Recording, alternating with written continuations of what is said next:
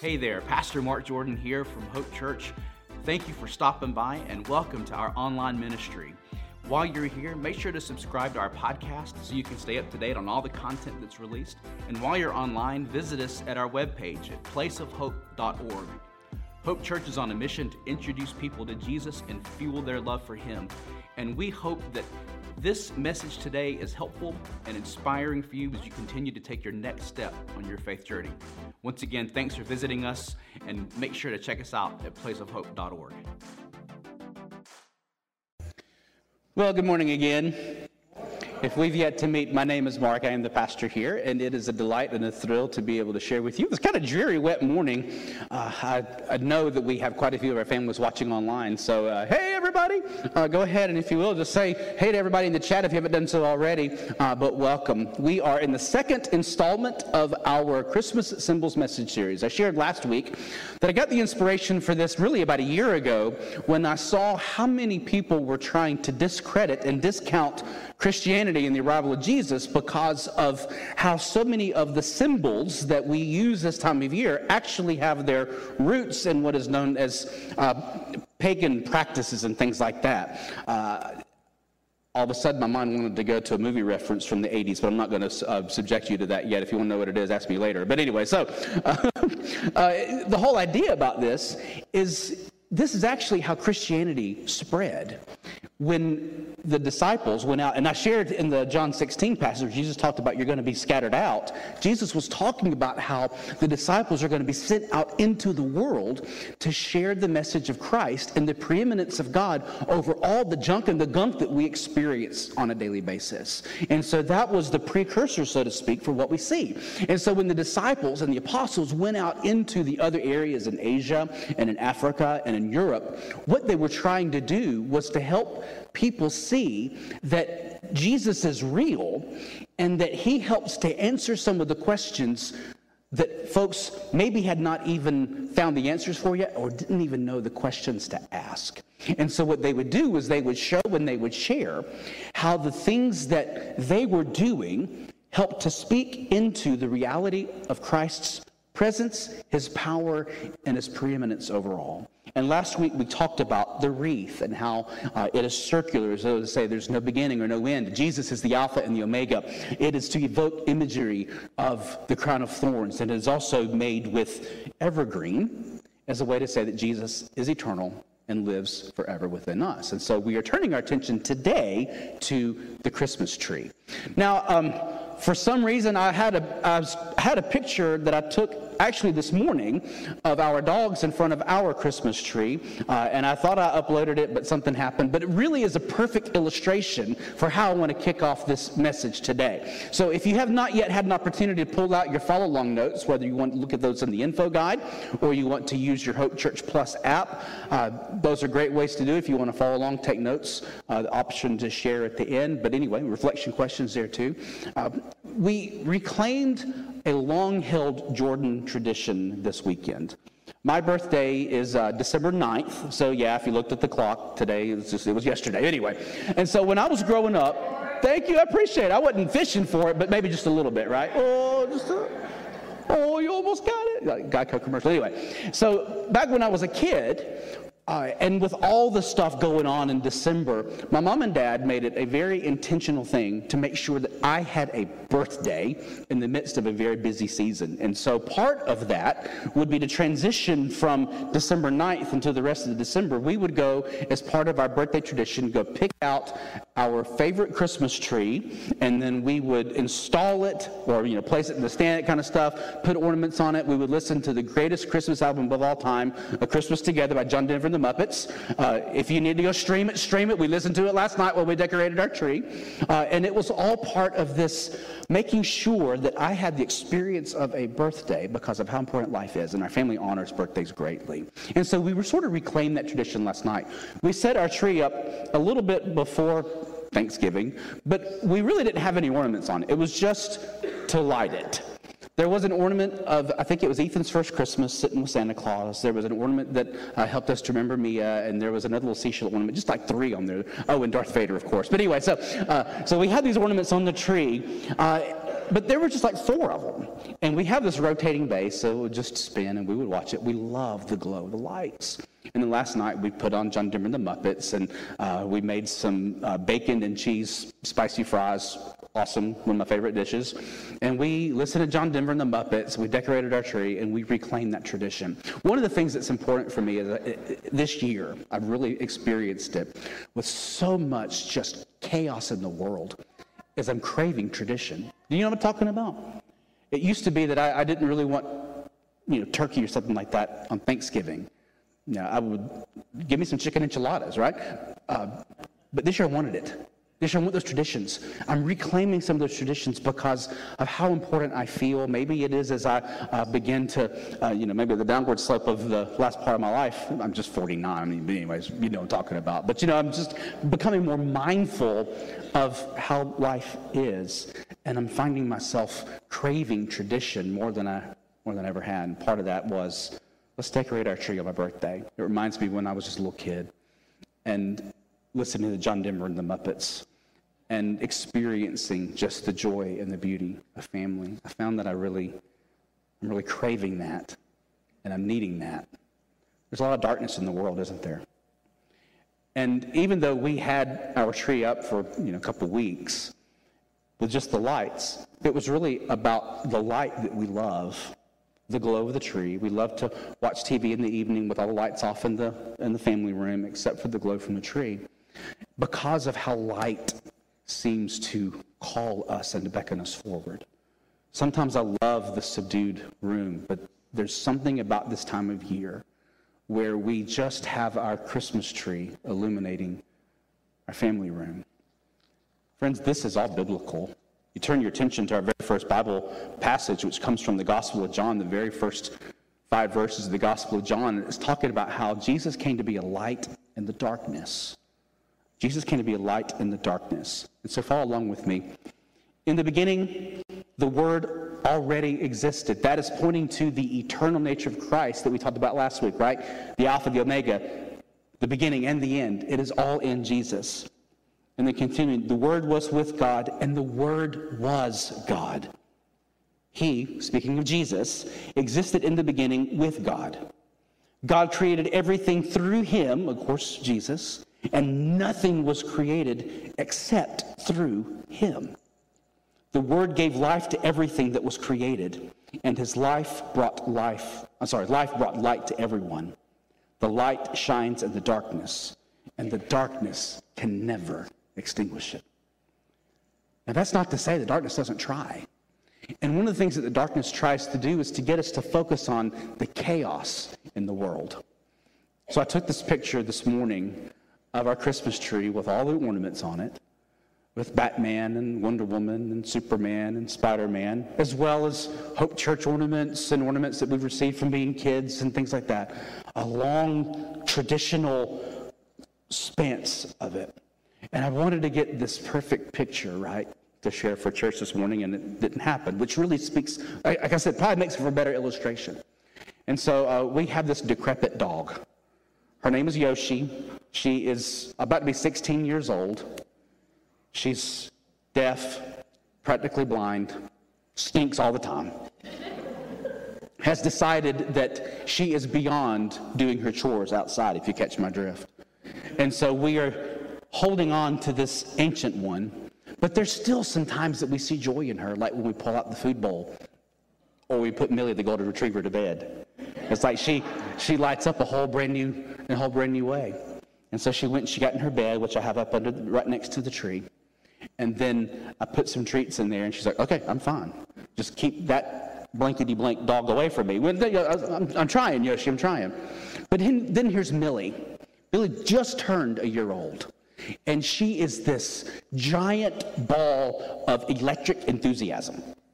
I mean, I hear a yes over here. She is just this absolutely crazy, wide open, enthusiastic uh, animal.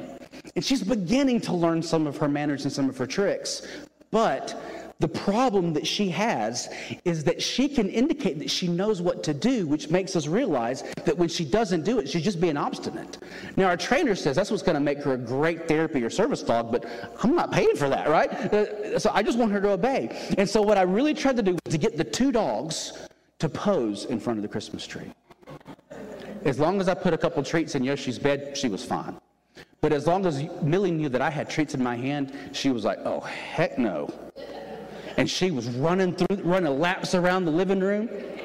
And she would go up and she'd sniff Yoshi, trying to get the treats out of Yoshi's bed. And then I would, you know, try to position them just right. And I'm like, I just want to take the perfect picture for Christmas in my Facebook page and worship this morning. An Instagram moment, right? So often when we look at our traditional elements, things like Christmas trees and the family photos and stuff like that, we slip into the temptation of those Instagram moments, don't we, where we want to project perfection. But they're anything but.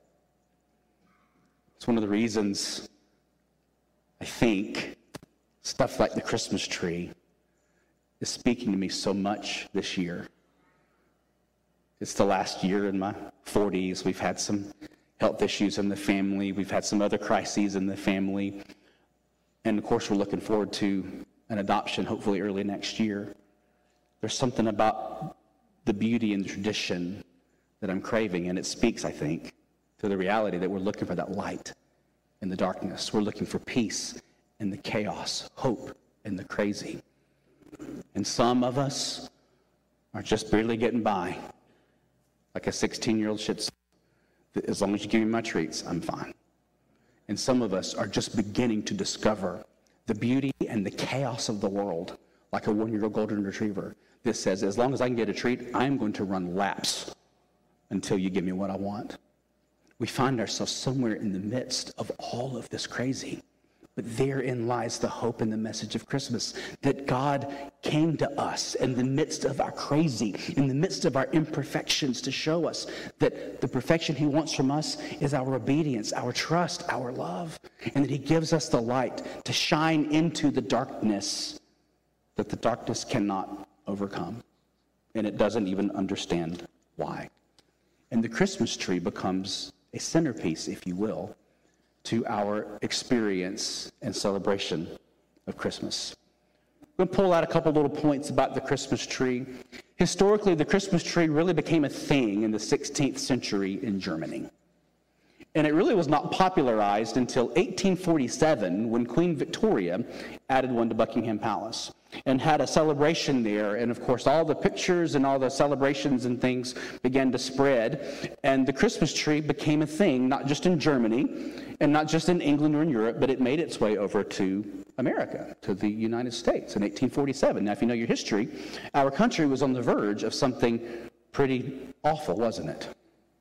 There are people on edge, states on edge, the nation was on edge. Hmm. It almost feels familiar, doesn't it? And the Christmas tree came to be a light in the darkness. Now, like the Christmas tree wreath, the Christmas tree is evergreen which again is to remind us that Jesus is eternal. This is not a mistake that we celebrate Christmas with wreaths and trees using evergreen to remind us that Jesus is eternal. Jesus will last forever. Your chaos will not. Your crazy will not. Your imperfection will not. Your health problems will not. Your family struggles will not. Jesus is. And so the tree reminds us that Jesus is eternal. And of course, one of the reasons that the Germans used the tree so much was because of its triangular shape. Have you really thought about that? Because of its triangular shape. They use this because the triangle is one of the shapes that we use to describe the Trinitarian nature of God. That God comes to us in the form of Father and Son Jesus and the Holy Spirit.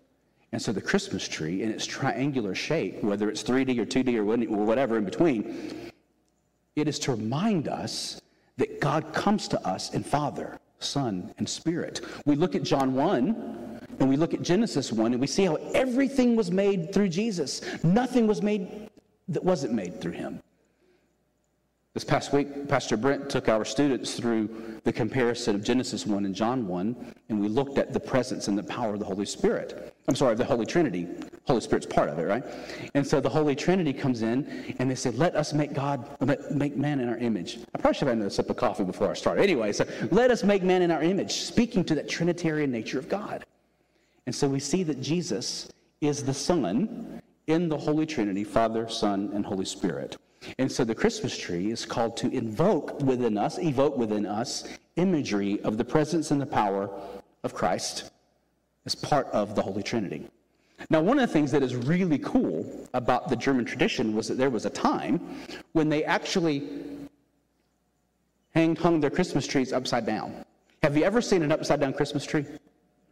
In one of the churches I served, we had uh, one of our dear matriarchal members of the church. She had an upside down Christmas tree.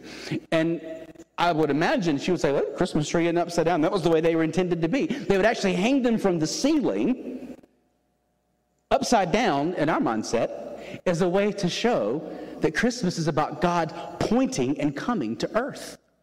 Isn't that cool? I love it. And so, because of her inspiration, we actually got one of those upside down Christmas trees and we added our Christmas display at the church every single year. And so, the German tradition showed that the Christmas trees originally were supposed to be suspended from the ceiling as though God is coming and pointing to earth.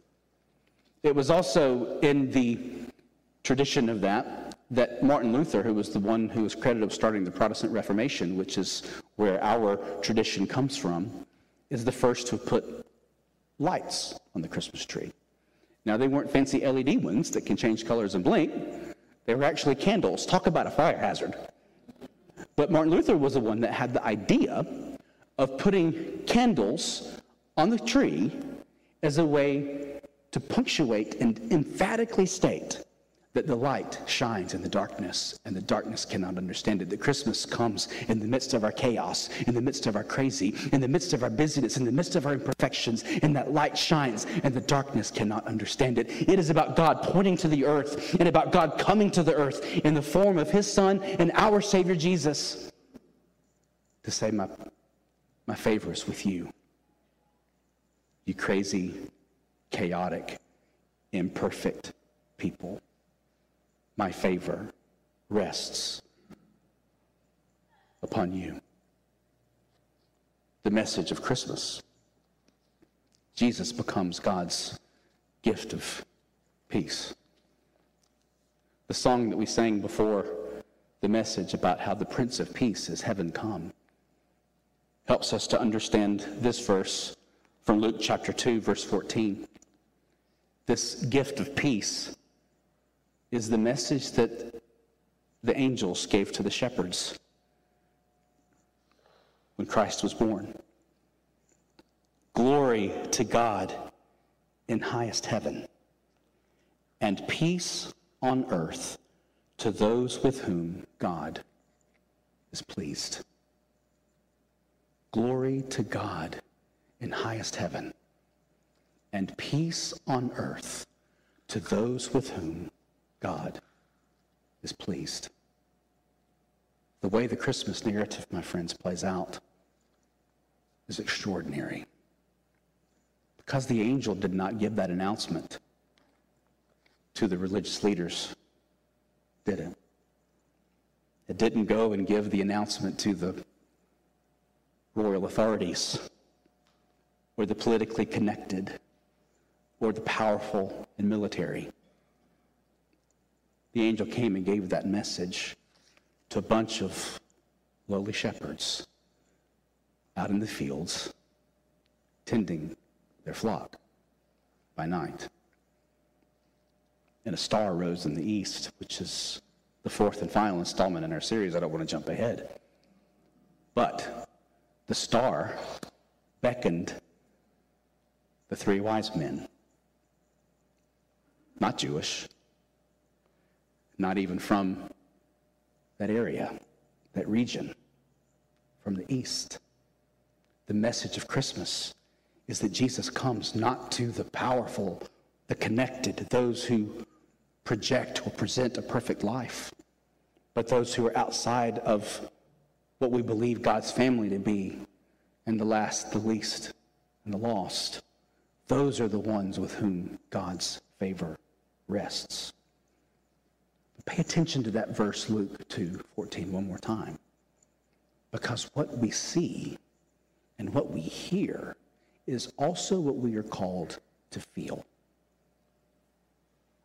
Glory in the highest heaven and peace on earth with those whom God's favor rests, and everything in between. Friends, whether you are at your highest high right now or your lowest low, the favor of God rests on you. To come and be your gift of peace that invades and interrupts your crazy and your chaos and your imperfection. The Prince of Heaven has come to bring heaven to us.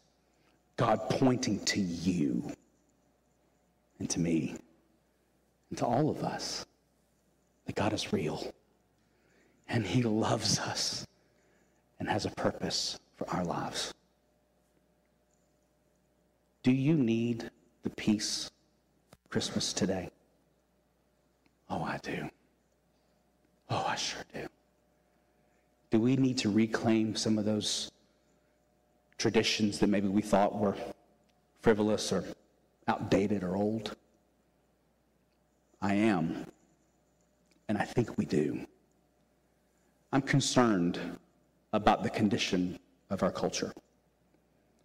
As I think and pray about how God is leading and guiding and directing our preaching and teaching for 2024, the word that keeps coming to me, or a phrase that keeps coming to me, is hope for 24. We'll be talking more about that in the coming months. But God wants us to have hope, literally, as the church, but also figuratively that His way wins in the end. He wants us to have hope for 24. And so, however it is that you are experiencing darkness in the world today, whether it's problems at work, or problems at home, or problems with health, or problems with problems, I want you to know that Christ comes in the midst of the crazy, in the midst of the chaos, to bring light to the darkness. The Christmas tree is pointing to us and saying, God's favor is with you. And here comes heaven, folks. Jesus is coming, invading our world, invading our life, invading our darkness, and invading our chaos. We're going to close this morning a bit more subdued than usual. I want to invite Christian and Sarah to come and join me on the stage. And I want us to think about what it means for us to invite heaven into our heart and into our lives and into our church and into our community and into all creation. And yes, when we feel the darkness, we feel the crazy, we feel the chaos, and we're trying to get our dogs to pose just right in front of our tree with all of our crazy ornaments on it, to remember that heaven comes.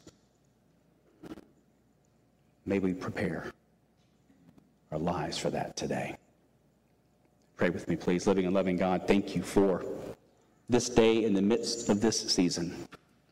We thank you for your peace. We thank you for your hope. And now I pray, Lord God, that we prepare our hearts and our minds and our lives for heaven to come, to invade our souls, to invade our existences, to invade our world, and to invade history. Lord, may we be ready, for heaven is coming. May we prepare our lives accordingly. In the name of your Son and our Savior Jesus, I pray. Thank you again for joining us today. We are glad that you stopped by. Again, we want to encourage you to visit us online at placeofhope.org. If you're in the Paulding County area, there you can get service times, directions, and information about all of our awesome activities for children, for students, and for adults. Again, Hope Church is on a mission to introduce people to Jesus and fuel their love for Him, and we hope to provide you the heart fuel you need to follow Jesus. Thanks again.